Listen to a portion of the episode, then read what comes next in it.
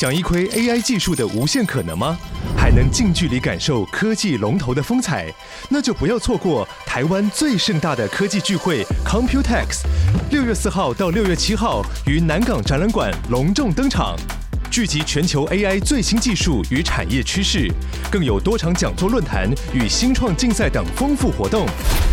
立即点击资讯栏报名参观，掌握科技脉动，探索 AI 未来。天哪，时间不够，事情老是做不完，怎么办？别担心，就让高校人生商学院每周陪你充充电，找到方法不抱怨。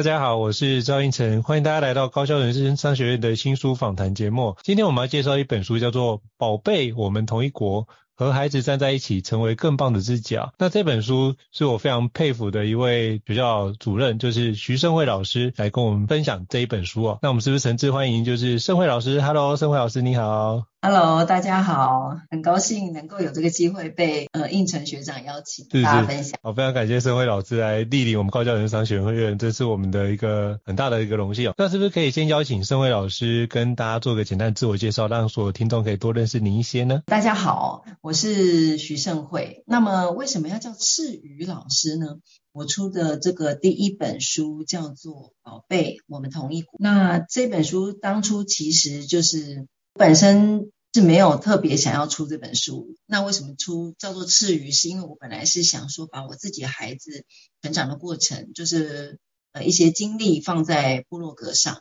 那我就当初本来不想用本名，那我就想说徐嘛，它是呃赤部，然后右边是一个羽，那我又很喜欢红色，那我就想说用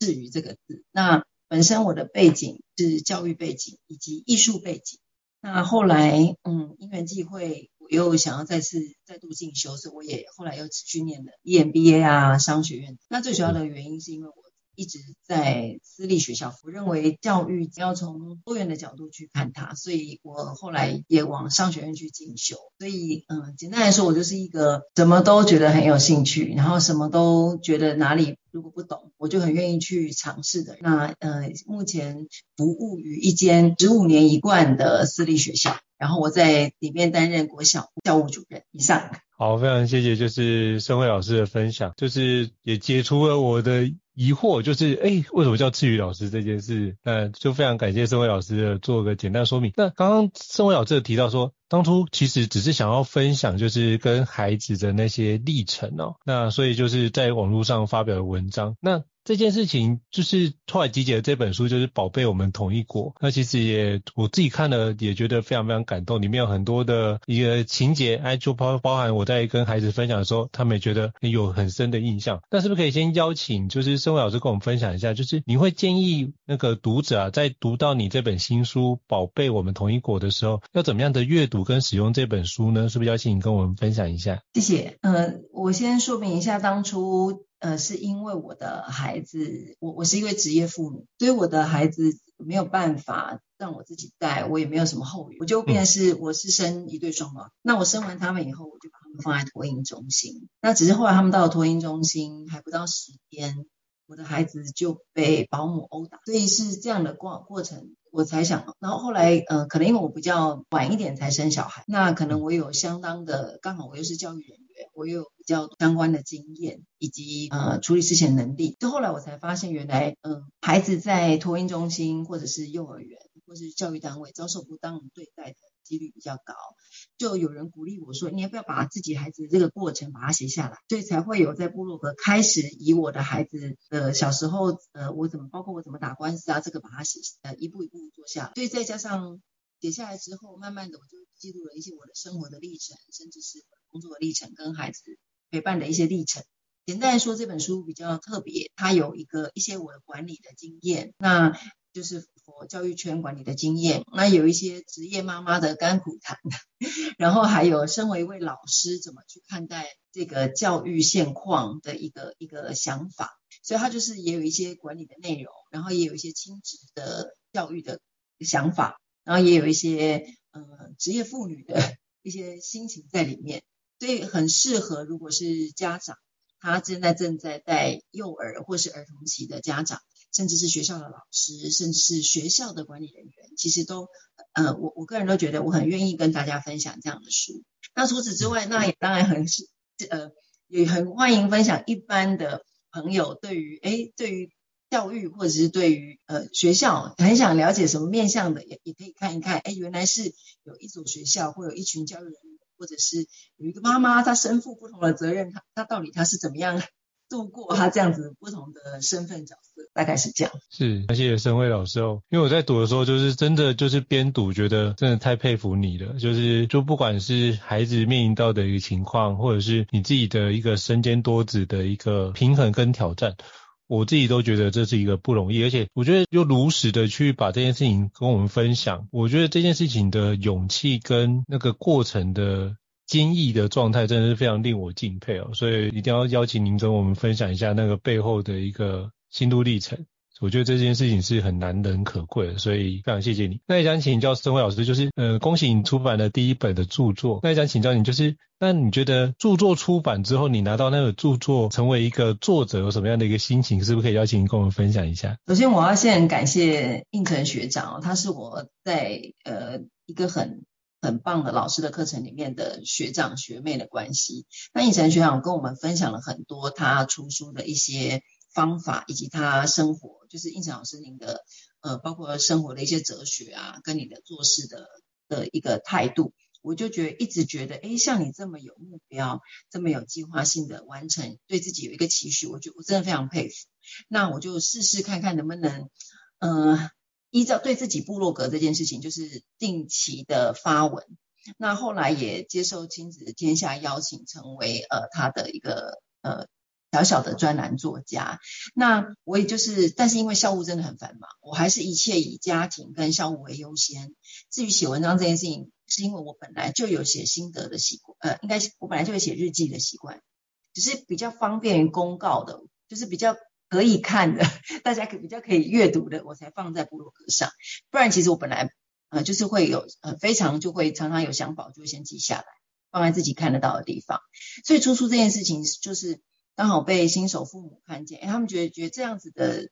也许可以集结成册，然后这样这些的文章，也许是有呃越越重的。那当然，出到第一本书的这个过程当中，我是也刻意哦邀请我的孩孩子参与他的妈妈的第一本书的这个过程，包括文章的架构，我要放哪些文章，我要放哪些照片，包括里面画作的内容，我其实有点刻意的邀请孩子加入我的生命，这样。我们认为是我跟孩子一起出的这本书，所以封面有我孩子的画，还有我自己的画。那那那一页其实也是有我孩子的画。那当然出版社很很愿意成就我们做这件事情。那我觉得出书这件事情应该是说，就像刚才学长说，有很多很真实的故事，我其实大部分都做人呃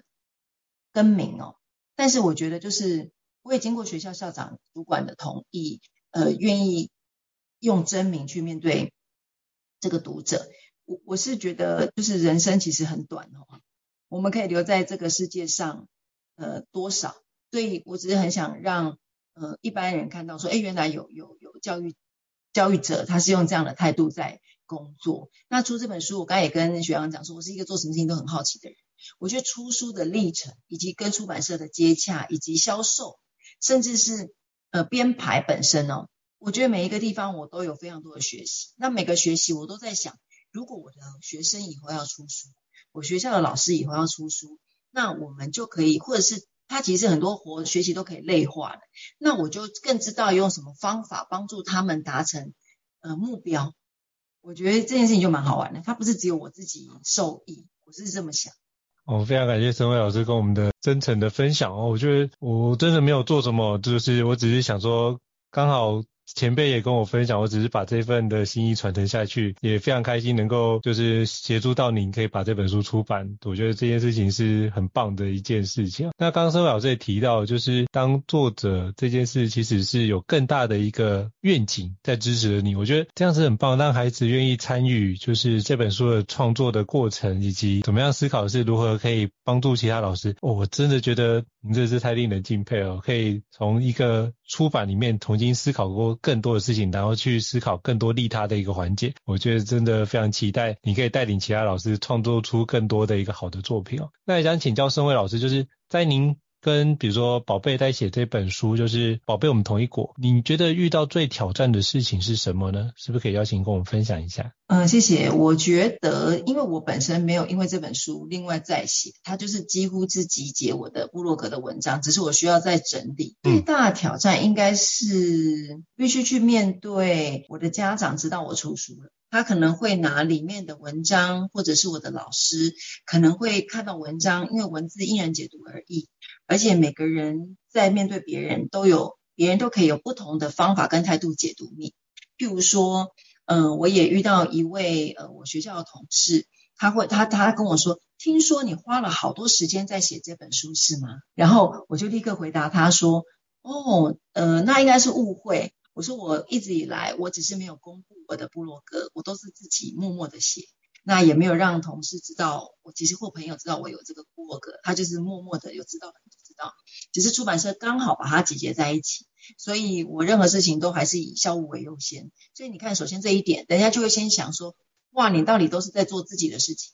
还是在做学校服务的这件事情？首先第一件事情，我就觉得，哎，这件事情也很好，只要有人说，我就有机会去做解释。那我觉得我也其实也不是很怕这些挑战。我觉得在我进行呃校务领导的这么多年哦，我已经做呃教务主任兼校务主任，已经将近有十三年的时间，应该已经算是资深的教务。那我觉得就是真诚的面对面对我所遇到的各种人事物。那我觉得久了，大家也会知道你是玩真的还是玩假。所以。我觉得出书这件事情，所以我才会说，我会把认为说我的本业已经有给我薪水。那我也跟我孩子讨论说，哎，我们所有的版税，我们都捐出去，好不好？我也跟孩子这么说。那孩子当然要教育的啊，从小就跟孩子讲，红包一部分要 捐出去。他们觉得你为什么要拿我的钱捐出去给别人？为什么？这是我买玩具的。可是我觉得这就是滴水穿石的功夫。那为什么我会有这么大的想法？最主要原因还是最主要原因还是回到我很难很难受孕。我后来呃努力了八年，生了一对双胞胎。那我觉得我运气很好。生了一对双胞胎，很健康，很活泼，但是生下来很健康。但后来经过托婴中心，又遇到了那个不当对待事情发生。但中间的历程，可能看我的书就会知道。我也觉得我很幸运，孩子活下来，即使是面被闷棉被之类的。那我就觉得哇，为什么我可以这么幸运？那为什么是我？那我后来就觉得，哎，这些能量都可以成为未来我在我的工作上，我就更能够呃等等同家长的心，或者是更能够理解。呃，法院 那个或者是政府单位是怎么运作这些事情，我都觉得每一件事情它有它的那个路哦，都不是，它都有它的原因。那我就会一直觉得说，好吧，那我已经得到这么多的幸运，那我是不是一？那我现在在这个身份，我是不是需要帮助？这是我对我自己的期许啊。我觉得我得到已经够，那我还可以再做什么？我的想法是这样。这真的是不容易，因为我之前有就是访问过其他的作者，一样就是在学校担任老师，也会遇到类似的一个询问。那我后来的观察比较像是，嗯、当然我觉得这是另外一种的称赞的方式啊，只是他可能比较传统的教育，可能或是他的所受的教育可能比较难。难去正面的去称赞别人，所以我反而把它当做是一种称赞。就之前跟其他伙伴讨论过，但我觉得出版这件事情是可以让自己的生命故事去影响到别人，进而带给别人力量。我觉得这件事情是毋庸置疑的。所以我那时候在看盛惠老师的这本书的时候，其实是抱持着很感动、很敬佩，但又很心疼的心情去看待这这本书。但是也很感谢这本书的出版。我觉得就其实在写。这本书的过程，我在想，我那时候在想象会会不会，盛惠老师也是想说，我可以把过去的遇到的苦难做个打包整理，然后就用这本书呈现。那我基本上我就可以把我内心的那些打包完就放在这本书里面，那我就可以更轻松自在的往前进的这样的感觉。我在读里面的时候，我有这样的一个想象画面存在。我基本上是很容易自我疗愈的人啊，所以感谢学长帮我想到打包这件事情。或许有，但是可能我从来都没有想过这件事情。我就是觉得说，OK，有人邀请我写书，那不就是也也愿意觉得，哎，这好像有人想看。那我是比较抱持着没有玩过，试试看，测试一下，到底如果是我做这件事情会有什么影响，以及就像我刚才说的，我比较好奇它整个营运跟它走的过程，可以帮助我未来在帮助学生以及老师在进行相关的要做这件事情的时候，我们我有可能我可以有什么类化，或者是有什么嗯。其他的影响力。那至于呃，我觉得校园学校老师本来就很不容易。那也许应成学长以前问的一些其他的老师，他有可能以公立学校为主居多。那我刚好是以我刚好是私立学校的老师，又身为是主管，我可能个性本来就比较特别，可能是因为我跟我艺术。我是学艺术出身的，我本来就比较不会在意太多人的看法。那我觉得任何事情都可以朝比较正向的方式去发展，对，所以我就觉得呃都可以沟通。是因为我知道，就是宋慧老师提到，就是您以前学艺术嘛，他以前是珠宝设计师，对，之前有听到您分享这段，然后后来才转职成为教职，我觉得这是一个非常大的一个跨界啊，对，这是也不容易的。你是不是可以跟我们分享一下？哎，当初怎么会从珠宝设计师转变成为学校的教职的老师呢？其实最主要原因也是因为我真的是小时候不是很乖长大的，那父母就一直对我很头痛，所以呃，我高中考不上，父母就说：“那你好像有画画画的天分，那就去考复兴美工吧。”那进了复兴美工，后来我就觉得，哎，珠宝世界很有趣，我就选择了金工组，然后后来还没毕业就被签约了，就是珠宝设计师。那就这样子一待待了大概工作了两年，那在这个过程当中也得了得到了非常多非常多的艺术奖项的肯定。但是我必须说，那个转类点应该是，所以现在我常会告诉父母，就是帮孩子找一个专长。我也常会告诉孩子说，找一件你很喜欢做的事，不一定，如果不一定是学科哦，找一件你非常想做的事情，然后持之以恒，坚持到底的去做，然后这相信这件事情会终总有一天会帮他长成能量。我就是这样啊，然后。得了大奖以后，就开始发现说，诶，我好像还蛮有用的。然后就本来是想要去国外留学啦，那可能我那时候跟爸爸妈妈讨论，父母可能觉得说，感觉我比较不定性。那我爸爸就说，那你先台湾考考看好了。那台湾考考看，可能刚好数科蛮强的，就考上了好几个师范学院。所以在考起好几个师范学院跟师范大学的时候，选填志愿的时候，父母又很担心我去南部。他们会无法掌控，可是我小时候读不乖哈，让他们走走，就希望我尽量填北部的。那我就挑了一个学校，呃，还不错，因为我们都填志愿，当然希望选从好学校开始选嘛。那那个学校呢，觉得它好像有发展精工的可能。我那时候精工梦没有碎哦，就觉得这个学校还有精工老师哦，还有珠宝设计，我就选了当时的台北市立师范学院，就是现在的台北市立大学。就没想到一进去之后。那位老师出国深造去了，整个炉子都疯掉了，哇，就就不巧哦。然后就这样一路毕业以后，我也一直想，我应该会继续当设计师。那我就选一所最艰难的、最强的，反正我不会教育界待很久嘛，我当然要去私校看看一看哦。就不小心就留了下来，就这样一路就留了二十几年，在这所学校。对，哇塞。太厉害了，太！我觉得那个艺术的养成的底蕴是不会不会不见的，所以就是它转换成您的气质，也转换成你可以 教育孩子很好的养分。所以包含孩子的美学教育，我相信你绝对可以帮孩子的美学教育做非常好的规划。所以我觉得这件事情是我并不会觉得不定性，我反而觉得这是一个，呃，你能够成为。导师，我真的觉得为成为你的那个教导的孩子跟学生感觉到非常的幸福跟有福气这件事情，因为你的不经意的转职，然后持续的在教育圈工作，我真的觉得非常的感谢啊。那我也想请教，就是就是盛惠老师哦，您在这本书就《宝贝我们同一国》里面，嗯，你可不可以跟我们分享一些一个？就是一个小故事，你觉得印象蛮深刻的一个小故事，可以让听众多了解一下你这本著作。哦，好，其实蛮大大部分都是我跟孩子，或是我跟老师的。其实如果分享我跟孩子之间，其实最主要就是我是一个常常会把我的困难丢给孩子的妈妈。就是我我发现有一些父母都很坚毅，就是他们都觉得自己的困难比较孩子还小，他都不会跟孩子谈。那我是一个常常会鼓励家长告诉孩子说，现在妈妈遇到什么样的困难，那你可以教教我吗？嗯，举例而言。呃，我有我我我的孩子，其中有一个包括我的孩子在很小的时候，我是一个比较不是虎妈的妈妈。那我们我的小孩子在很小的时候就会有英语说故事比赛，那我就会觉得说，呃，没有关系啊，就你可以准备好了就上，会不会特别想要帮他练习？我觉得就是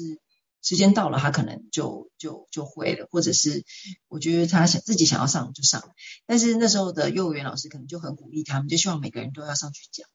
然后那个时候。那我有两个双胞胎嘛，那我就会一直跟他们讲说，没关系，就是坚持到底，全力以赴，好，然后就我们就准备好了就上。那我们无论结果是怎么样，我们就做最大的努力。就是我可能在他们耳边常常在讲这样子的话。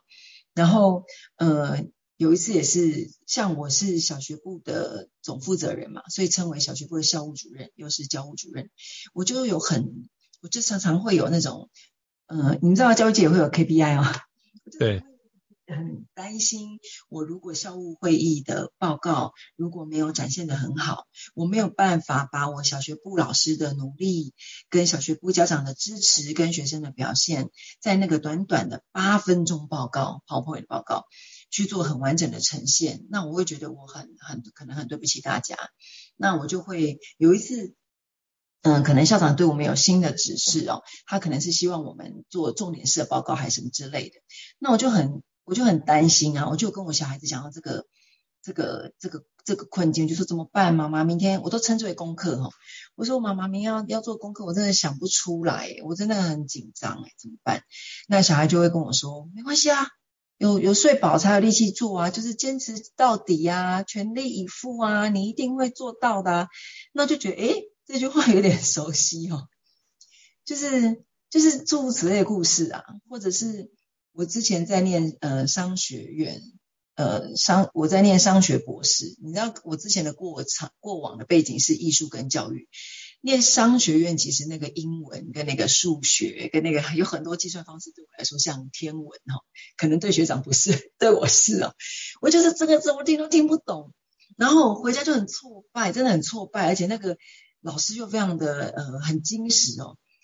我就不知道怎么办，我就在那边折衣服，我就觉得啊怎么办？我今天上课老师的东西我都听不懂，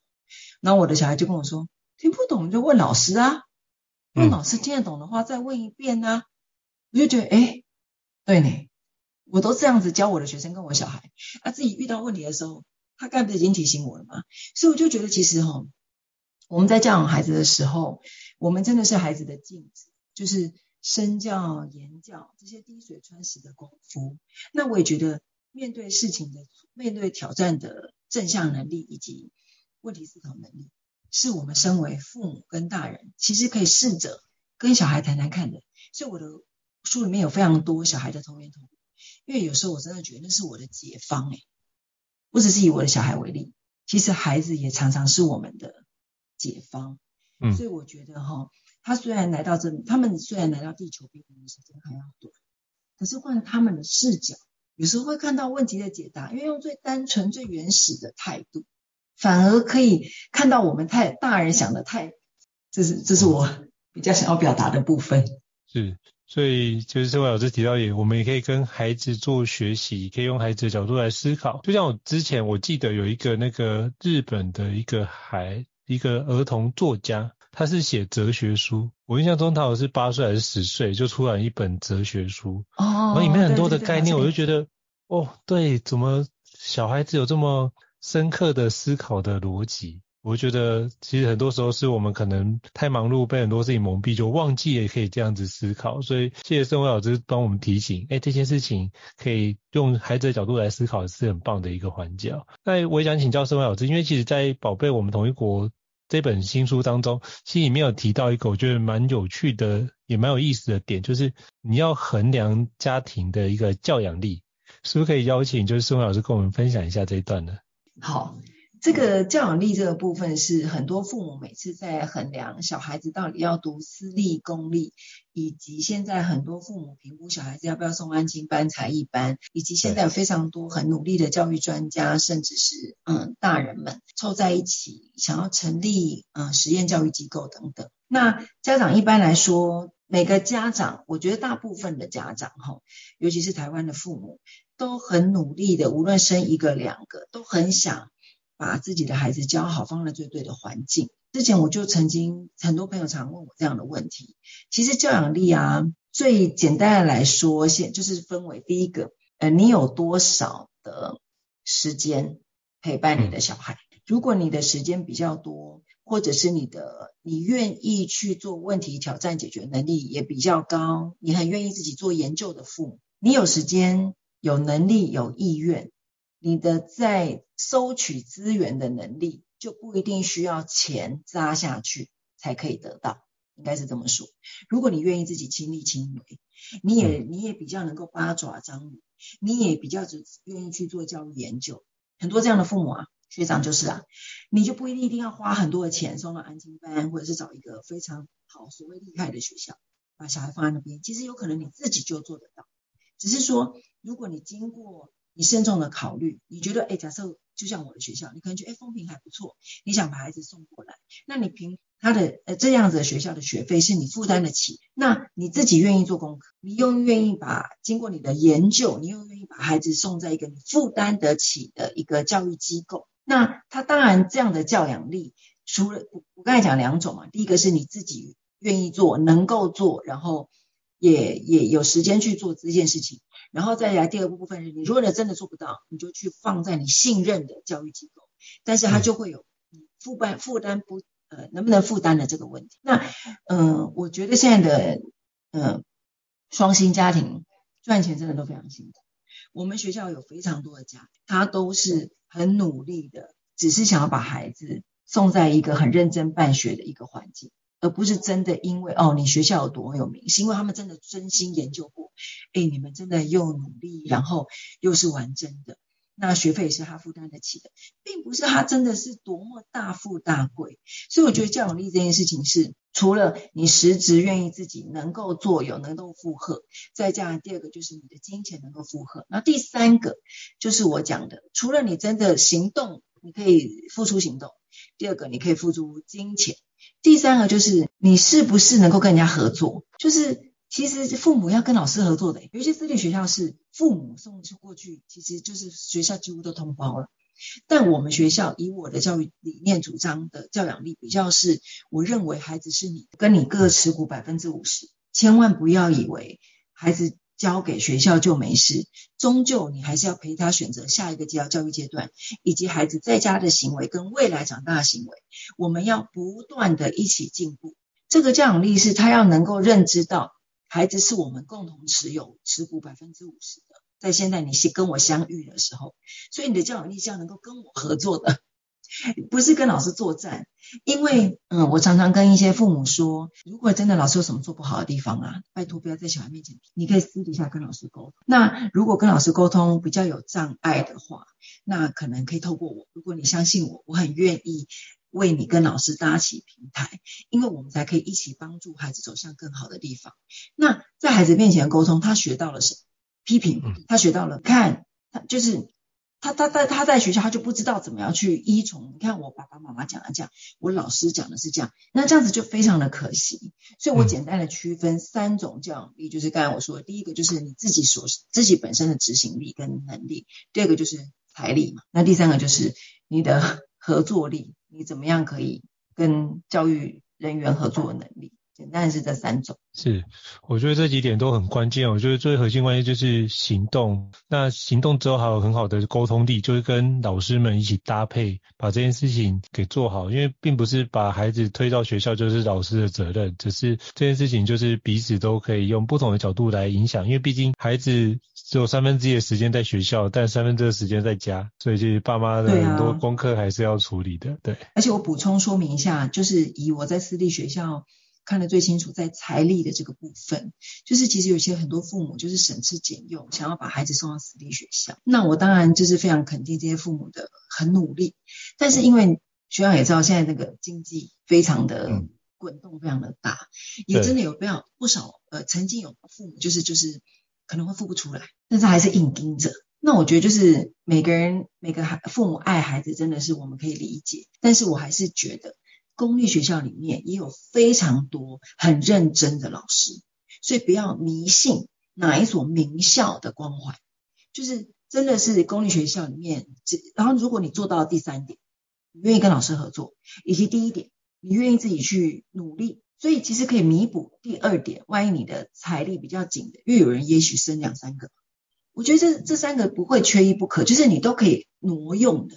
我觉得是这样。是，我觉得这几点都是非常重要的一个环节。我觉得家长也不能就是一味一昧的，就是思考这件事情，还是回过来就是对家教这件事也是很重要的一个核心的关键。那这部分我想请教就是盛辉老师，因为像比如说像我们家有小朋友，那经常会遇到，比如说小朋友在发生争吵的时候，那大人到底该介入吗？还是说我们该怎么样去不介入？好像就觉得两个在那边吵架，到最后会打起来。那如果我们介入的时候，该怎么介入比较恰当？我是不是可以跟您请教？依照您多年经验来看看这样的一个状态该怎么处理？嘿，这个问题是个好问题哦。首先，我自己的家庭跟我学校的学生也都有这样的问题呀、啊。那我必须说哈，嗯、我在易子而教很重要，易子而教。嗯、我自己在处理学生的问题部分上是处理的比较好，因为我不是他妈。他在我面前会，因为我是老师，他是学生，那他会有呃可能会比较收敛。所以，我们先回到家庭的部分来讲好了。呃，我的双胞胎也是很有意见的，然后吵架也是吵得很凶的。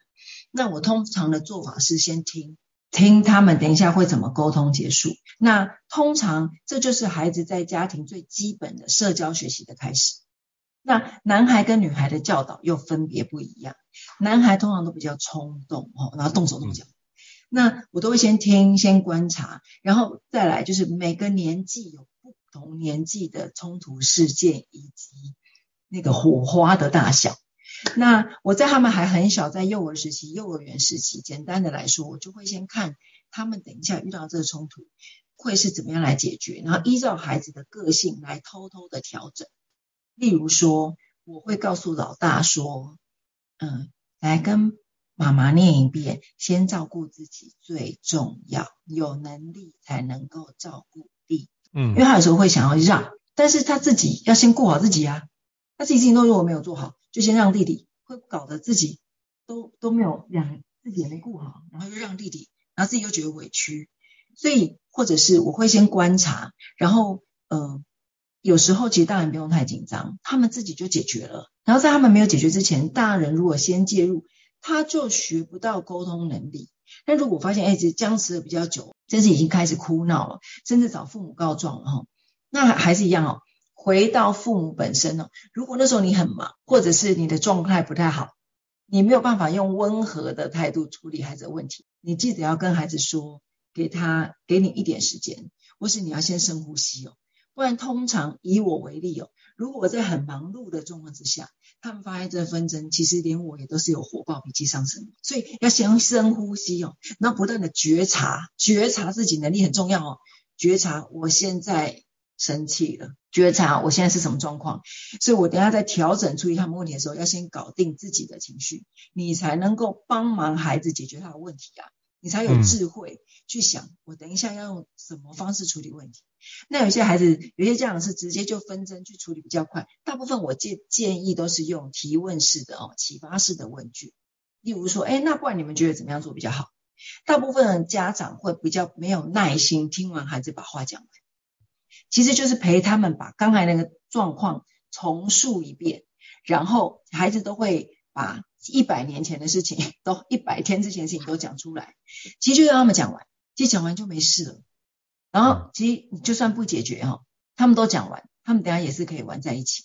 然后他们都彼此都讲讲自己的想法，以及回溯，哎，那如果下一次再遇到这个事情，怎么样比较好啊？我们该怎么做啊？就是再演练一遍。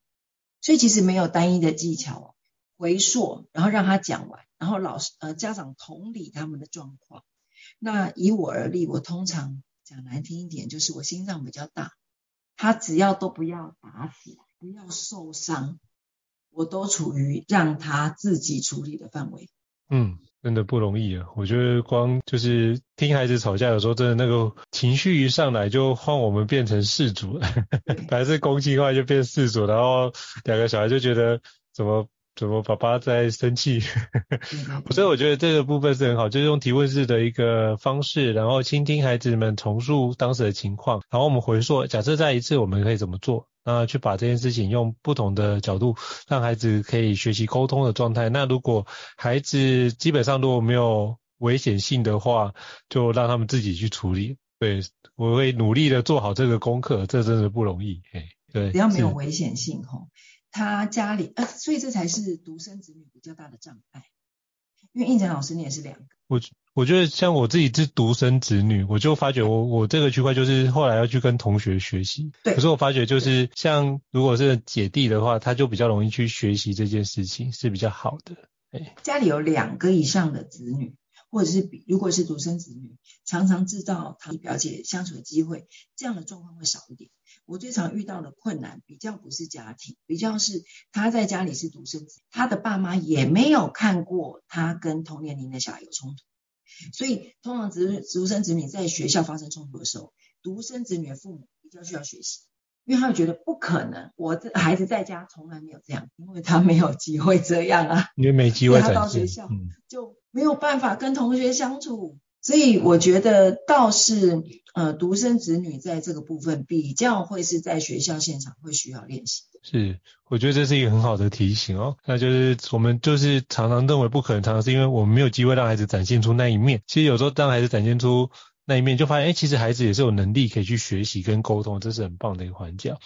那其实在书中也看到，就是盛惠老师有很多的难为之处跟建议的展现哦。那请教盛惠老师，那我们。身为一个，比如说我们也是很多个那个，就是不管是父母啊，或者是子女啊，或者是工作者啊，职场工作者，这么多个身份在转换。身为爸妈，我们要怎么先照顾好自己？你有没有什么样的建议呢？好，我是觉得无论在讨论孩子的问题，或者是。